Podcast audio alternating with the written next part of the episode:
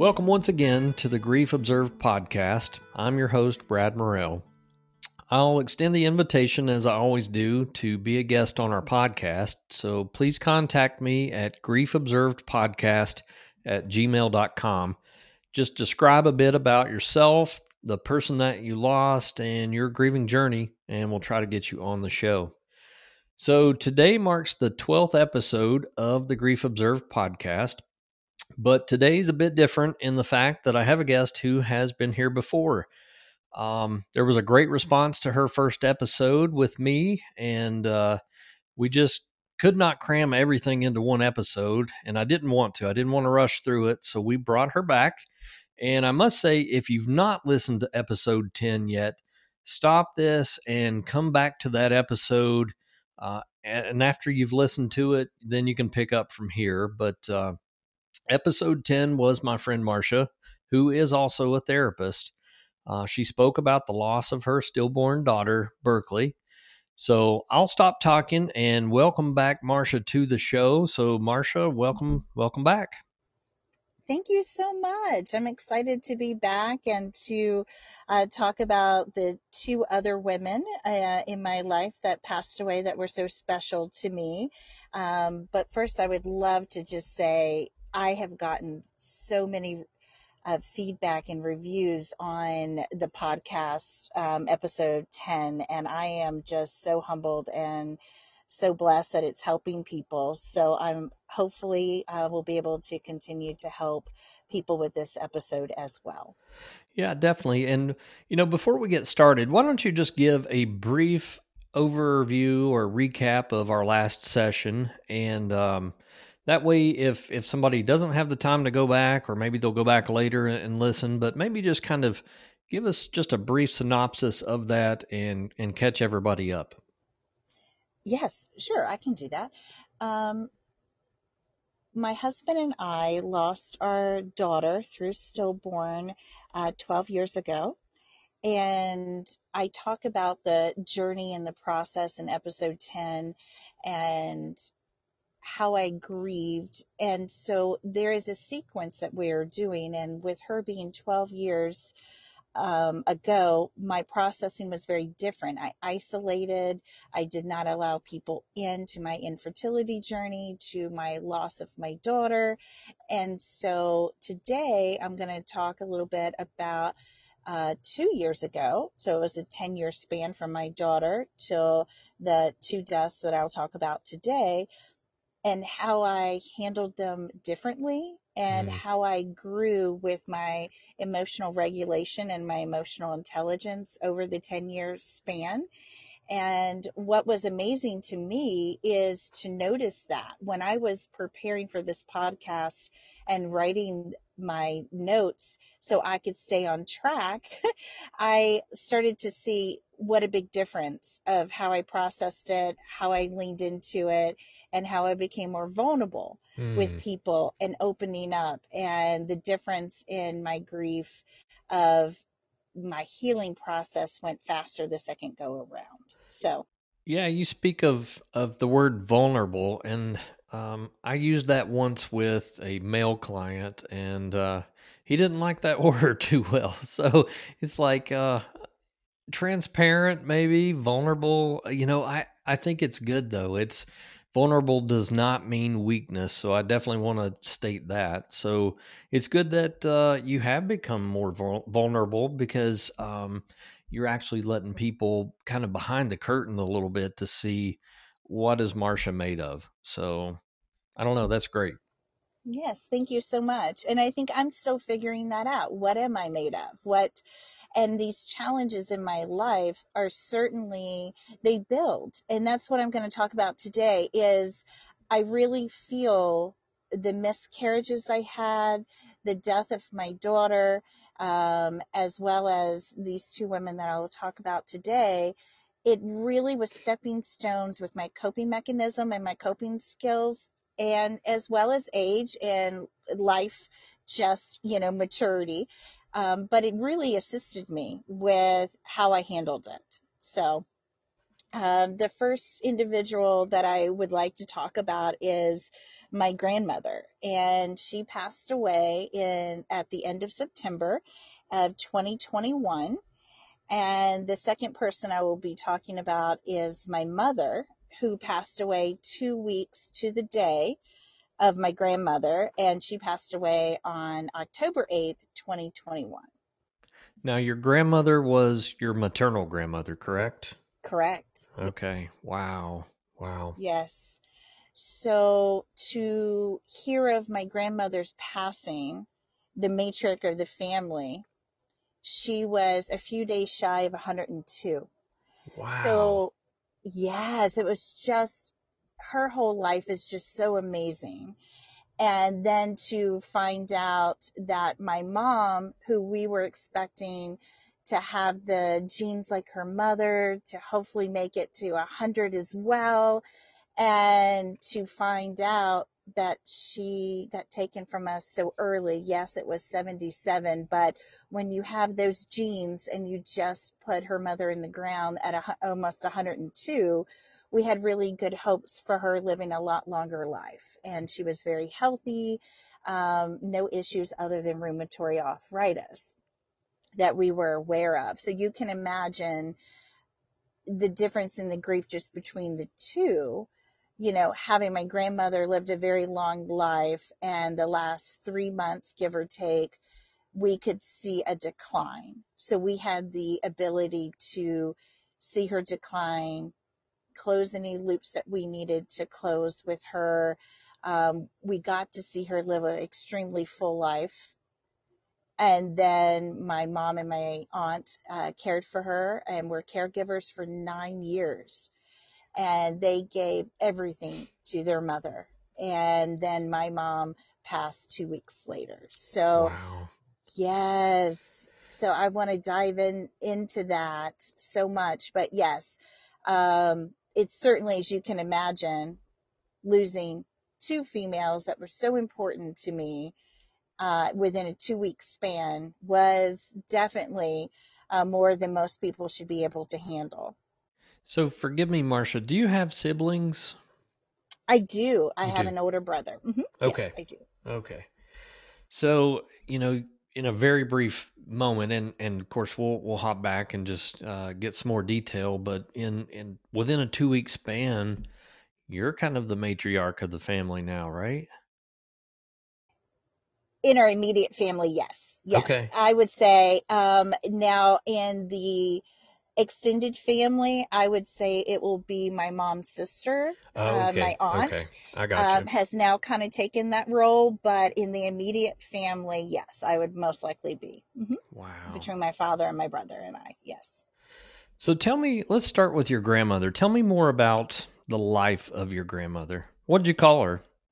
Granny. Granny. Okay, yeah. Everybody's got a different term, you know, whether it's Mima or Nana or Granny or Grandma. So she was Granny to you. Tell me more about Granny. Oh, I loved my granny. If Southern Living magazine had a model or a role model that they used to create the magazine on, it would have been my grandmother. She was so artistic and she eh, did crafts and she was a seamstress and she would just take anything and make it look wonderful. So for example, with her being a seamstress by trade, she then would sew beautiful clothes for us, you know, that were better than anything you could buy on the racks at the store. And we were just so blessed to have that. Um, she would pick up a paintbrush and I could pick one up beside her. And I promise you what hers looked like and what mine looked like was night and day. she was Mhm. extremely talented artist. Um, the crafts that she would do that was she could just take something and dry an apple and, and make a beautiful doll out of it and use the apple as a face. Or she would, you know, crochet and she was a quilter. She would quilt the most amazing quilts. Um, and she went to a senior citizen, um, group and they had a, a group of women who would quilt. And I went one time with her and I said, Granny, are you going to take one of your quilts? And she goes, Oh no, honey. I some of them down at the senior citizen group, uh, they have large sloppy stitches. No, no, no, no one's touching my my quilts. So Granny made sure that she had like perfection, you know, little tight uh, stitches on her quilt, and and she took such pride in in what she did, and and rightfully so. Um, such a humble lady and you'd walk into her home and just feel so welcome. And she always had dessert baked. If you weren't there for a meal, you would at least have coffee and a dessert. And she had this um, antique table that we all would sit around. And that was where all the memories came was at the table. And so it was a table that was oak that had, instead of four legs, it had a centerpiece, uh, like a tree trunk, and it would come down and it had, uh, instead of just ending and being just in the center, it had four line claws and it was just so unique. And after her passing, um, I found out that she wanted me to have that table. So I have that table now in my dining room and we have all of our gatherings around that table to continue the tradition that she provided us. That's awesome. And and I think so many memories from years ago was surrounded, you know, or surrounding a table, whereas today it's like surrounding a TV or a telephone, you know, that uh, right. nobody has those same type of memories. So I'm certain that was a special time for you. Yes, and just making biscuits or making gingerbread boys and just having such quality time with her. I would go up in the summer and I would stay a week and you know i thought it would be a lazy summer and we were up and doing garden work and picking blueberries and making pies or canning or you know but i learned so much from her and her work ethic. She just brought so much to the table and you know she was born in 1919 uh, married young and she graduated she graduated high school first then married young and had four children. And the most amazing thing is that two of her children turned 80 when she was still alive. And so she got to be with her children on their 80th birthday. How many people at 80 have their mother with them on their right. birthday? Holy cow, that is amazing. Yes. So um, she was a Sunday school teacher, and at her funeral, people would talk about how they know God because of her um, they learned God and learned Bible verses and turned to God because of her teaching. So that was wonderful to hear that she not only taught it, but I promise you she lived it. She lived that lifestyle. And anytime we would go to her for advice, she would link back to the Bible, to a scripture to inform us of how we should live. Wow, that's great. Yes, yes, she definitely did. And I always say that Barbara Mandrell song, you know, I was country before country was cool. Uh, that's kind of the theme song for Granny because, you know, she would make not only myself dresses to wear, but my dolls would have matching dresses. Well, later American Doll did that and you know, was so popular and they were, you know, a multi-million dollar um, company for doing that. Well, my granny was doing that way before it was popular. Wow. Um, you know, the organic gardening. Well, granny did that before she knew what it was. She just wanted to make sure she had um, fresh vegetables to eat and, and canned all summer long to make sure she could eat those vegetables that she worked so hard on in her garden all winter long. So, and the farm to table, Granny did that before that was popular as well. So I always like listening to that song because it, it just makes me uh, laugh because Granny was that way before she, it was cool. Yeah, so. for 102, um, to be that cool and that far ahead of her time, I don't know that I've ever been labeled as cool. So, but it sounds like she had it going on and she she knew uh, how to take care of her family for sure. She did. She was I'll talk about her marriage. Um, she was married for 56 years um, before my grandfather passed. And then she was a widow for, I want to say 27 years. I may be off by a year or two, but uh, she was widowed for a very long time. um, without him. And she, the strength that she showed and the independence that she had to show after being married for so long and moving forward after his loss uh, brought me such joy to see that she could heal um, even though obviously it was so difficult for her, but to see her heal, to go into her hobbies, to go into her activities that she did, to lean on her family. And she lived alone for a very long time until the last nine years of her life. And then she moved to Virginia. Um, well, she was raised in Southwest Virginia, but moved to Richmond, Virginia, where my mother and my aunt were, hmm. so they could care for her. Yes. Yeah, that's uh that is a task for anyone and I've spoken to a lot of caregivers and uh that is just you have to have an amazing heart to be a caregiver to begin with and uh you know that's one thing as we've talked about before the tide kind of turns throughout life that you know you're born and then as you uh, progress through life, it's your kids that end up taking care of you, right?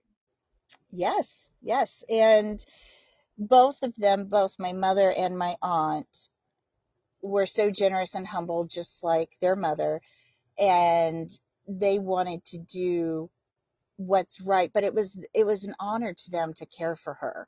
You know, yes, it was difficult. Yes, there was times where they missed out on events with family to care for her. But at the end of the day, it was their dedication and their love and their loyalty that my grandmother taught them that they had for her, and they wouldn't have had it any other way.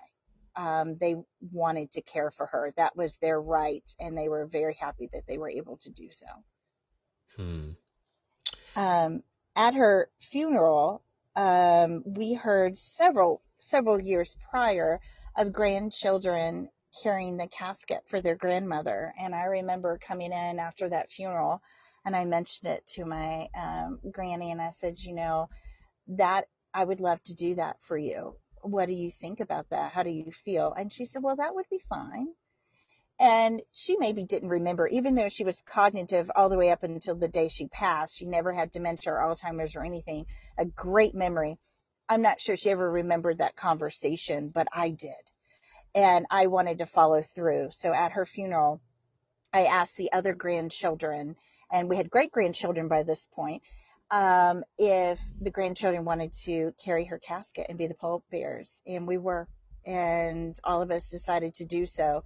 And the grandchildren walked behind, great grandchildren walked behind us, which were our children, walked behind us as we carried her casket of the generation of Christians and people that she had given love to for us to carry that character that she provided us back to her and and we carried her casket so that was extremely special to us yeah i think it's a, a very big honor. I, I recall the first casket i ever carried was my great grandmother um, she had passed around at i think age 89 I was in the Navy at the time and was on home on leave uh, or in in the area on leave, and um, I recall I had to call and get an extension, but you know it was it was just such a great honor, and I've carried several caskets at this point in my life, and I don't know, it's just um, just a true sign of honor for that person. So really neat that you could be a part of that.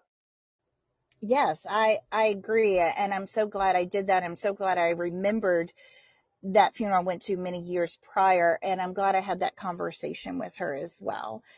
Um, I also, as well as other grandchildren, um, provided a eulogy of what they remembered uh, of their life with her, and we all gave um, a eulogy and read that at her funeral as well. So I, for me, that was extremely special to provide people a little insight and a little funny stories and things of how I remembered her. Do you recall anything that you shared that day?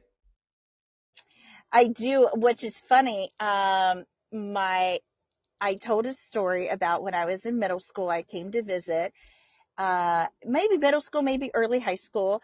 I wanted to have a rip in my jeans so bad. It was popular and my mom said, I'm not buying ripped jeans. I'm going to only buy, you know, your normal jeans.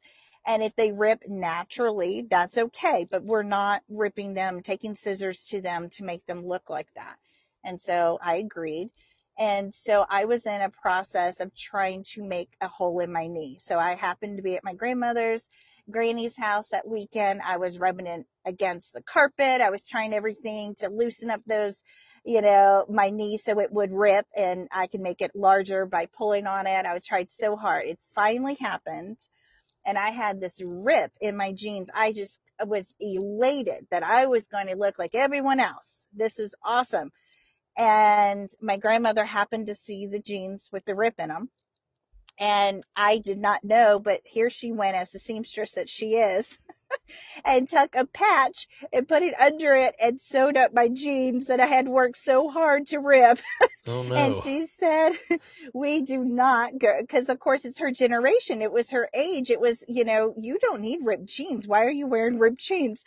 And she just thought it was something that had to be patched up. So she patched them up. And so we, we laugh about that and, we laughed about when I was in elementary and young. I got, uh, we had holidays there and I got this Cabbage Patch Kids stamp, just a stamp that stamped the pictures of Cabbage Patch Kids. And of course I knew better, but I thought it would be super cool because I was tired of stamping it on my books and my coloring books.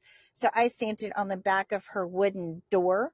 Um, and till the day that they sold her house, that Cabbage Patch Kids stamp was still there. Um, and I did get in big time trouble for that. So every time I saw that, it kind of made me giggle, but also reminded me of the trouble that I got in because I put a stamp on Granny's um, wooden door. That's so. funny. yeah. um, but yes, I I had such a different grief process with Granny because we had time to know that she was coming to the end of her life here. And we got to see her full, I mean, to be in my 40s and see my grandmother, you know, uh, see my children and see my niece and nephew and eh, to see that was I felt at peace. I felt at peace with her death. I felt at peace that she wasn't suffering anymore and that she could be with my grandfather um, Jack again you know, and reunite with him that she had wanted to be with for those 27 years that she was a widow. So it, it was peace for me, for her, even though I missed her greatly and she was the matriarch and I miss her every day. And I have memories of her all over my house of items I have from her home, but I know where she is and it, and I was just at peace with her life. Yeah. How was that different? You know, you've got, um, you had the experience of a stillborn, and then you had the experience of a grandmother that lived for 102 years. How do you shore up the dis the distance or the difference there between um very short you know time versus a very long time as far as the life of an individual I think for myself, with my daughter, um, Berkeley, I could not wrap my head around the thought that a mom had to bury a child. And it's just not chronological order. It shouldn't happen. The mom should go before the child. So I still struggle with that. I still struggle and I pray to God that if I live to be a hundred, that my daughter is still alive because I would never want to see that. I would never want to go through that again. Mm-hmm. I would like to go first. And for my grandmother, one blessing of many that God provided for her was that of her four children and her living as long as she lived, she never had to bury any of her children. That is amazing for 102 years yeah, and even though my mother passed two weeks later, my mom went after her, so she never had to to deal with the death of of her children. So, and for that is why I think I had more peace with my grandmother than I had peace with my daughter. I just still have difficulty wrapping my head around any child going before a parent. That's just a hard concept to, to think about. Yeah, I've actually got um, a mother. I've had one mother speak about this, uh, the death of her son, and I have another mother and a sister of of a man that passed away uh, coming on the next episode. But you're right. It you know a parent should never have to bury their child. Like it just um, it just doesn't make sense to us. No, it doesn't. And you could imagine how we were still wheeling from Granny's death. Like I said, you know, she passed away on a Friday. The following week was her funeral. I want I believe it was a Thursday. And then the following week, my mom dies on that Friday. Wow. Um, so we're still wheeling from the funeral and processing and thinking about life without her, which was unbearable. And then my mom was very unexpected. Um, that week she was um, back home in Richmond. She um, started to get some doctor's appointments and some procedures and things done um, that she had lined up. And Monday was a colonoscopy. Wednesday was a COVID booster shot. And then Friday she passes away. And when she wasn't feeling good pretty much that entire week. Um, the items that you have to take before um, a colonoscopy kind of make you sick to your stomach. She said that she kind of felt sick and nauseous that whole week, kind of. And she ended up on Friday um, feeling worse, having difficulty when she stood up, um, pain in her right leg. She contacted the doctor and when the doctor contacted her back, he did want her to come in to the ER to be checked.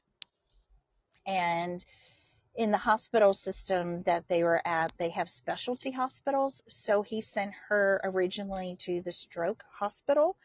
And when she went uh, to the stroke hospital, they, of course, are going to check heart as well. And they noticed that she had two arteries uh, that were blocked and they did inform my father, who was there. Uh, my brother and I were in Tennessee and live in Tennessee, and informed him that it was blocked and she was not in a heart attack, but they could transport her to the heart hospital and do that procedure tonight and go ahead and make sure that she doesn't have a heart attack. Mm-hmm. And of course, my mom was setting up. She was, you know, cognitive, obviously, and she was telling them that was fine they put her in the ambulance. Um, she's asking my dad when um, to go home and get a few items for her, and then to come back to the hospital. And she would most likely be in surgery at that point. Um, in the ambulance ride, after my father was talking to her, and the door shut, and he went home to get a few of her personal items. Um, my mother did not make it to the next hospital. Um, she apparently went into cardiac arrest, um, and they the ambulance um, caregivers as well as the hospital when they arrived um, worked on my mother and tried everything possible, um, but it was just her time. Mm. Even though mm. that's hard to wrap my head around, but God's timing is different than my timing. Even though I would have loved to have her, um, but uh, God decided to take her that day. And so it left us in utter shock, as you can imagine. Yeah, yeah. And, you know, you always hear that, that saying that deaths come in threes. And, you know, I don't think that's necessarily true, but here you've had, you know, your grandmother, your mother in two weeks. Like, were you anticipating anything more at that point? Yes. and three did happen. Um, my mm. parents' dog, uh, I want to say he was 16 years old, chocolate lab, Toby, uh, such a great dog. Um, w- why we were at the viewing at, in Southwest Virginia with my grandmother, they had their dog here in Tennessee and my mom was dealing with the death of her mom and my dad was with us at the house with the dog and uh, the dog started to take a decline And my dad had to make the decision to put their dog of 16 years down right after my grandmother passed. Wow. Wow. So my dad went from a house of his wife of 49 years, uh, his house every other week with his mother-in-law living there. And the week that she wasn't, she was with my aunt to, and his dog of 16 years to a silent home when he returned. Hmm. You know that that's a really great place to pause for just a moment, and you know there I, I've actually seen um, continuing education classes for therapists on pet loss, and a lot of times I think the loss of a pet is very much discounted by others um, because the pet wasn't human and and I don't think that's fair. You know, there's especially you know, like you said, 16 years with an animal, and animals have personalities just like humans. Um, they may not be able to verbalize certain things, and there's certain aspects of life that is just different with an animal. But I feel like um, the loss of an animal can be as devastating as the loss of a human. And like you stated, here is now an empty home. Um, I can't imagine. I I can't either. Um, but we of course got to him immediately, and I went into, and this is part of my grieving process that I had to look back on. Now it's been two years. I went into protection mode, protect my daddy, make the plans, do things so he didn't have to. You know, I was calling the funeral homes. I was picking the caskets. I was making the plans because for me, I wanted to ensure the one parent I had left was fully protected, you know, mm. and, and take away any of the pain that I could potentially take away because he was already dealing with more pain than he could probably want to bear. And in the during this process before mom passed, we were all planning what we were going to do for their 50th anniversary and we were planning a trip. We had not got to the point where we were going yet or made um, actual plans and purchased tickets, but we were talking about how we were going to celebrate their love of 50 years. And so I went into protection mode when I very first heard heard the news, my brother contacted me and then later my dad. Um, but I had heard she was going to the hospital to have the procedure was the last I heard. And my family and I were going to Disney for fall break. And I already had suitcases out and I had our Disney shirts and our little funny ear headbands and everything in the suitcases. And we were leaving red eye that next morning and I look at my family, my husband and my daughter, and I say, you know, if I get to Disney and I'm on a plane, because this is in 2021 during the COVID time, they will not allow me in the hospital or to care for my mom afterwards with her procedure, her surgery. And so we agreed as a family we were going to change our, uh, suitcases and we were going to Richmond to help care for my mother. And we were canceling Disney. And my daughter was extremely fine with it, and her words were, family comes first. Hmm. And so my husband was at his computer dealing with canceling um, flights and, and everything and, and tickets and so I decided that I was going to start changing the suitcases. And I remember being in my bedroom and getting the call from my brother, and I was expecting an update on the surgery. And he informed me she had passed. And I just remember screaming at the top of my lungs because I was not prepared for that. That was not, I am a type A, as I mentioned in the last episode you know, person who likes structure, who likes plans. And I had a game plan. She was having the procedure, but I was going to be there. I was going to help her through this. This was not part of the game plan, obviously.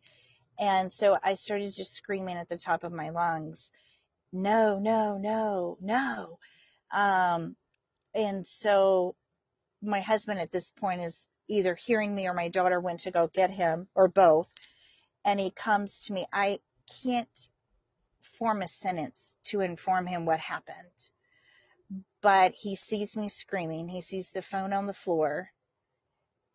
And I drop to my knees. Like I just can't handle that feeling. It was the worst feeling you hear is the person who created you. The person who made you is no longer here. How hmm. to deal with that, how to wrap your head around the person that you loved so much and was my best friend and spoke to five to six times a day minimum. she would sometimes say, Marsha, now Marsha, I, I am retired, but I have things to do because I would call so much. Um, but I would check on her and she would also get on to me when I couldn't reach her. I would call every phone uh, number I had for her. And so she, I would have her running all over the house with phones because I was getting in touch with my mother. And so this person who I leaned to as an adult to help me with decisions on my child and things to do. And when I'd come across things in life or at work, I would run them past my mom, like that person is gone now. And I remember feeling this anxious, just overwhelming nervousness. And I just started running through the house. I just started running. And I, I was in a circle and I would stop and I would say something because my husband was in the den and I would say something to him and then I would just run again and I could not get this horrible feeling. I could not shake it and I had never felt it before. Not with my grandmother, not with Berkeley because with my daughter, I was fighting for her. I wasn't worried about losing my life, which was at danger. I was worried about her. So my focus was on her and I did not have a lot of time with her. I had to say hello and goodbye in the same day. So I did, I've never had that feeling before. And if you've ever seen the movie Steel Magnolias, when Sally Fields is um, playing the mother role to Julia Roberts, and Julia Roberts um, deceases, and she's in the um, at the funeral, she's crying afterwards and then she just stops and she just kind of goes, I can't do this. I've got to be strong. Um, I felt like I, I did that. I stopped immediately and it hit me. I said, where is my dad? Who's got my dad? You know, like he's a toddler. Where's my dad? Who's got dad? And so I just got on the phone and I started making plans because I'm six hours away. You know, who's got, who's taking care of my father? And in the meantime, my dad, of course, is dealing with the hospital, dealing with if he's going to see my mother or not, dealing with the social worker coming in and asking, you know, certain questions. And so in the meantime, my father just decides to leave and go to my aunt's house. At this point, my aunt has been informed by my brother that my mom is not there. She's alone. And so my dad is trying to get to her as well. And I finally get to my, my dad on the phone and I said, where are you? He said, I'm driving to Joyce's home. And I said, when you get there, and this is the protective mode kicking in, I said, I can't lose another parent. You have to stay put. It is probably 10 o'clock at night at this point. It is dark.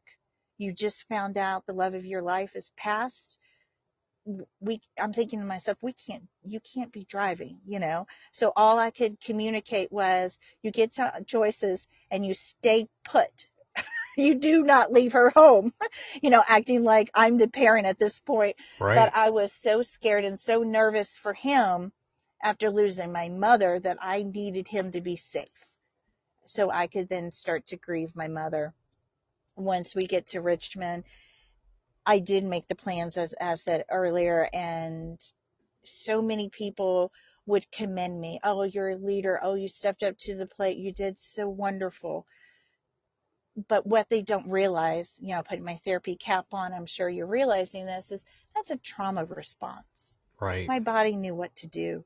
My body does well when it is, you know, in crisis mode that's where I strive. You put me in a situation where I lose my pen off my desk, I'm going to go, where's my pen? you know, but in a crisis situation, I'm in control. I take control. I'm a leader. That is a trauma response. Um, but what we do know is it gets you through that moment. And it got me through that moment. Hmm. But I would love to talk about um, some wonderful, funny experiences and things about my mom as well as I did about my granny. Yes, please. Oh, yes. Um, as I said, it was my best friend, but growing up, my mom was just so far advanced and she ended up raising two therapists. Um, and my brother ended up marrying a therapist. So we have a lot of therapy and a lot of therapists in the, um, in the family. However, um, my sister-in-law, uh, is a school counselor. Uh, my brother went back and got another master's degree and he is a speech pathologist now and practices that. Um, but for myself, I'm still in um, psychotherapy. But I I say that's due to her. My father was an engineer, so I say it was my mother that taught us, you know, those feelings, those emotions, those to come in contact with who we were. And she was just such a eh, caregiving mom. You know, both my parents were invested and they had intentions. Like they showed up at all of our events. They made sure that they put us first. They were so selfless. You know, my brother was, you know, sports and, you know, travel ball and, you know, these viewers that are listening, you know, the commitment that that takes. I did sports. I did, you know, different seasons, different sports, and we were always on the go. But my mom would work, come to the ball games in her scrubs. She worked in the dental field she, you know, made sure that we were taken care of first and foremost. She, her activities, her hobbies was raising us. That was it. She dedicated her life to us. And I would come home from school and on Fridays she didn't work. And I remember coming in, she always had cookies or brownies or cake cooking. And I just remember that fresh smell of clean house because she and my grandmother were clean as pins. I, you could eat off their floors. And my, I think it was daily. My mother would mop the floor, um, to make sure the floor, kitchen floor was clean. And I just remember in second grade, I think it was, they asked what our home smelled like and everyone would say, you know, potpourri or, you know, the smell of the dinner that night or a candle. And they got to me and I said, bleach because that's what our house smelled like. My mother was clean. She used bleach. She made sure those germs were, were gone. We used antibacterial gel before it was popular, you know, um, because she worked in the medical field. And so I just remember, you know, her taking care of us in all avenues. You know, we'd come home and she'd have scavenger hunts for us and we'd, you know, read little signs and run through the house and try to find a little gift that she purchased us during the day while we were at school. She just was so intentional on her time that she spent with us and she made sure that she balanced her career and her children and that's why I feel that I'm the mother I am is because of her and the mother she had. So those are why those two ladies are so important to me, my granny and my mom, because, you know, if it wasn't for my grandmother being an amazing mom, you know, my mom didn't have to learn on her own. She learned through her and I got to learn through my mother. So that's great. Let me ask you a few questions here that I have. Um, like, are there any milestones or any life events that you wish your mother and grandmother could have been a part of at this point? I know you're a couple of years removed at this point. Um, have they missed anything in your life that you wish they were there for? There are all kinds of smaller events that have come up that I would think, oh, my mom would be here. Um, my grandmother would have been in her earlier years, but uh, her later years she did not travel as well. So we started to have get used to certain events without my grandmother. Um, and if if my mother was with us, then my grandmother was with my aunt. So with that said, we were getting used to certain events and holidays without my grandmother. Mm. But with my mother, you know, she was at all events. And so these events that um, come up with my daughter's school or a play or her fifth grade graduation or things like that is just devastating because I know my mother would be there. Um, holidays, my mom made holidays and birthdays so special. And she just went out of her way to ensure that we had a special day. And so holidays are hard, especially Halloween and Christmas being her favorite. Um, and so one of the healing pieces that we did um, was we took clothes both from my grandmother and my mom, and we made quilts um, so we could have have a quilt of their clothes. And I took pictures from family and the outfit that my mother would have on in a picture with them. I, I blew the picture up to a five by seven and then took those clothes that she wore in that picture and I made a stocking out of it.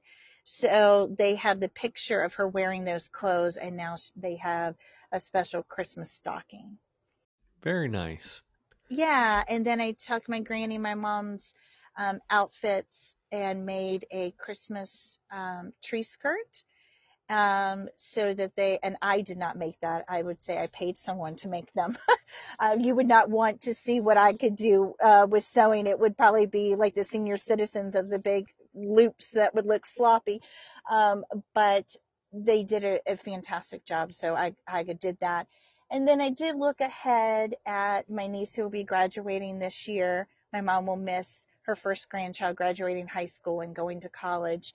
And so I started um, with their clothes a baby quilt, a small little baby quilt, Mm-hmm. and they can utilize it in pictures when they graduate, pictures when they, you know, complete college, when they get married, when they have their children. And so that would be special to continue my mom and my grandmother um, through the generations being celebrated as well. So here's the million dollar question for you, and, and I think it's one that's uh, that needs to be explored.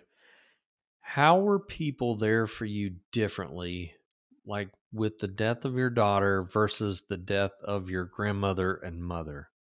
That's a fantastic question. Um, I, uh, as you know, um, as I spoke about with Berkeley, I did not allow people in. So I wanted to do it different. Um, and when I say didn't let people in, it was probably 20 people or so, give or take, that, that knew, and I wore them out talking about Berkeley because I didn't talk about it to anyone else.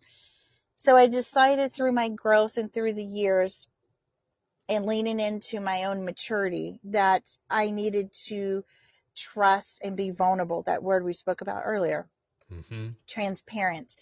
And so I was open and there were so many people that were so special to me and came through for me and just went out of their way for me. And I am just so blessed and humbled by the fact that they would drop everything for me, come spend time with me. Um, my best friend Melissa, um, I met her in middle school um, after a time in her life when she lost her father um, in elementary school. I met her after she lost her father, and we just clicked and hit it off. And so, years and years later, you know, I make a phone call to her to let her know my mom's passed, and she made it happen. She gets to my parents' house. She's cooking us dinner. She's spending time with my daughter. She's giving me, because I haven't been in that area in a long time, where I needed to go, what I needed to do, where a flower shop, what, you know, things of that nature. And then she took off of work and made sure that she was here in Tennessee where my mother was buried to be there. And she was one that carried my mom's casket with my brother and I and my cousins and some other individuals to make sure we showed my mom that respect. And my mom was like a mother to her. And so I had wonderful people that stepped up to the plate. You know, a dear friend Sharina, a friend Amy, um, that stood beside me at the casket at a viewing.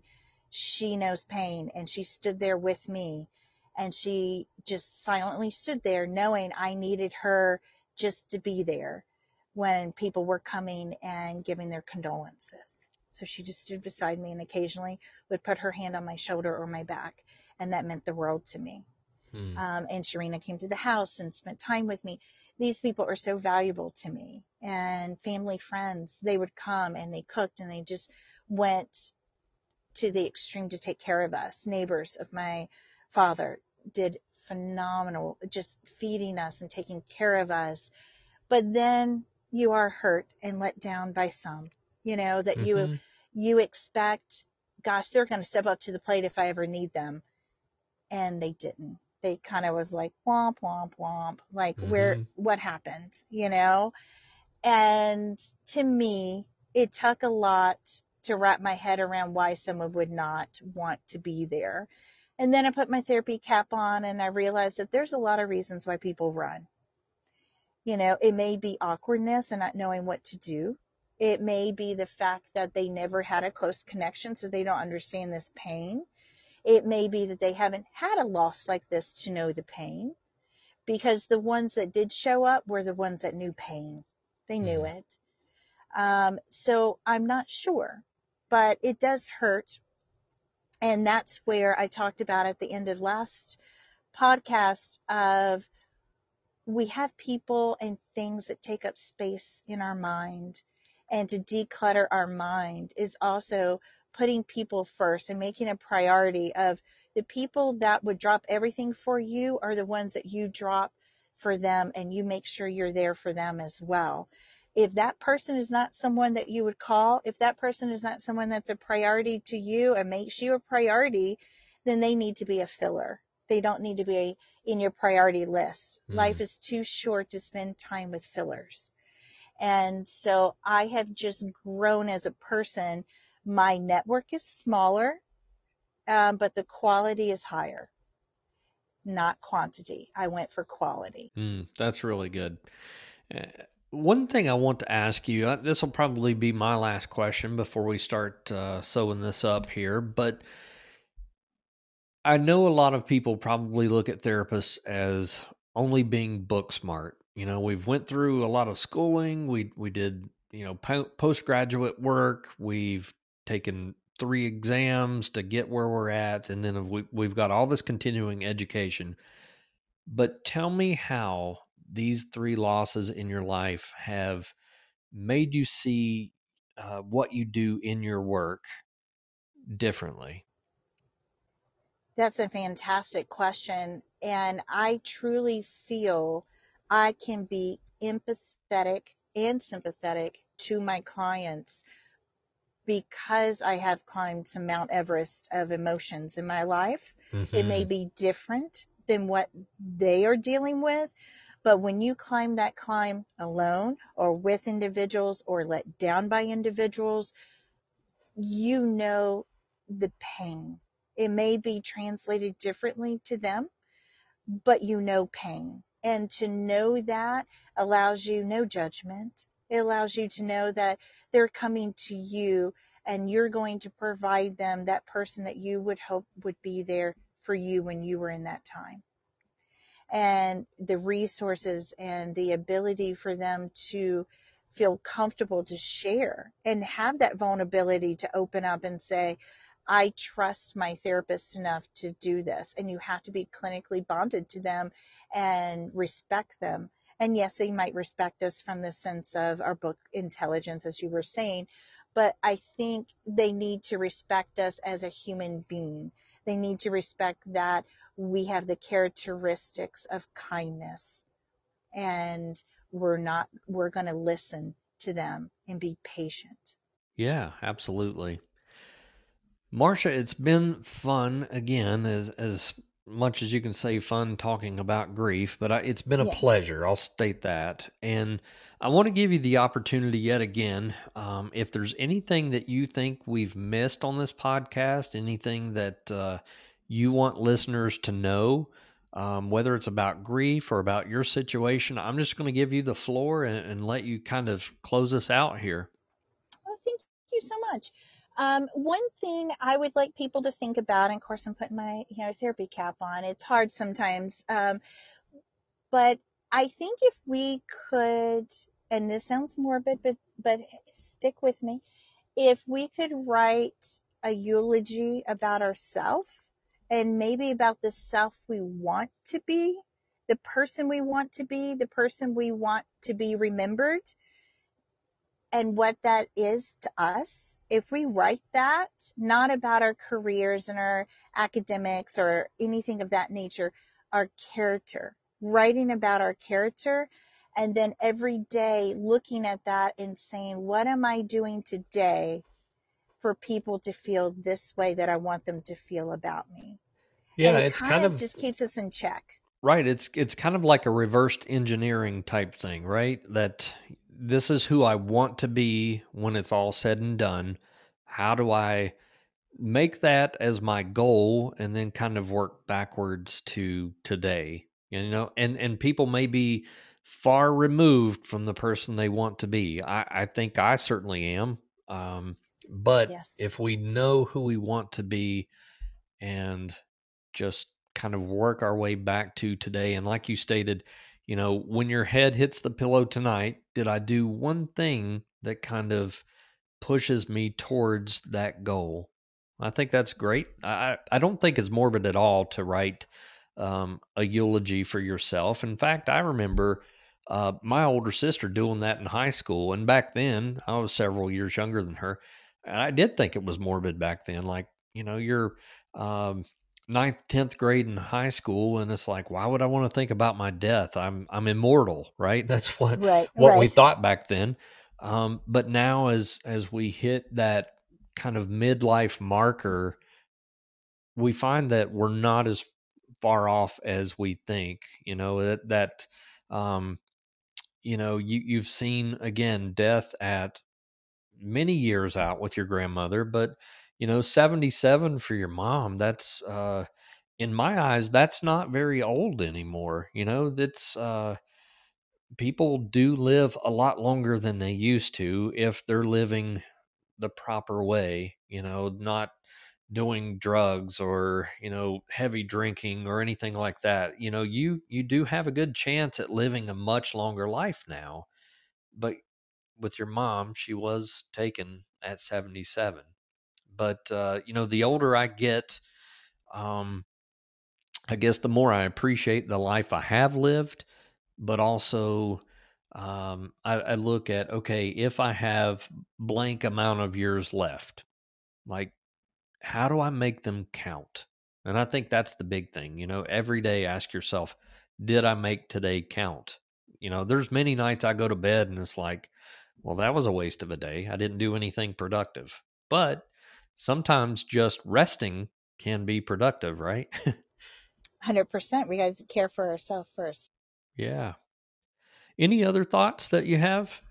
I do. I, I'm thinking, should we have your viewers bring in questions for therapists? Yeah, that's a, a phenomenal. I, I may have you uh, come back on and we'll answer those together. If if people want to send in um, emails, you know, again, grief observed podcast at gmail.com. I think it's a fan, fantastic idea. I, I appreciate you bringing bringing that up.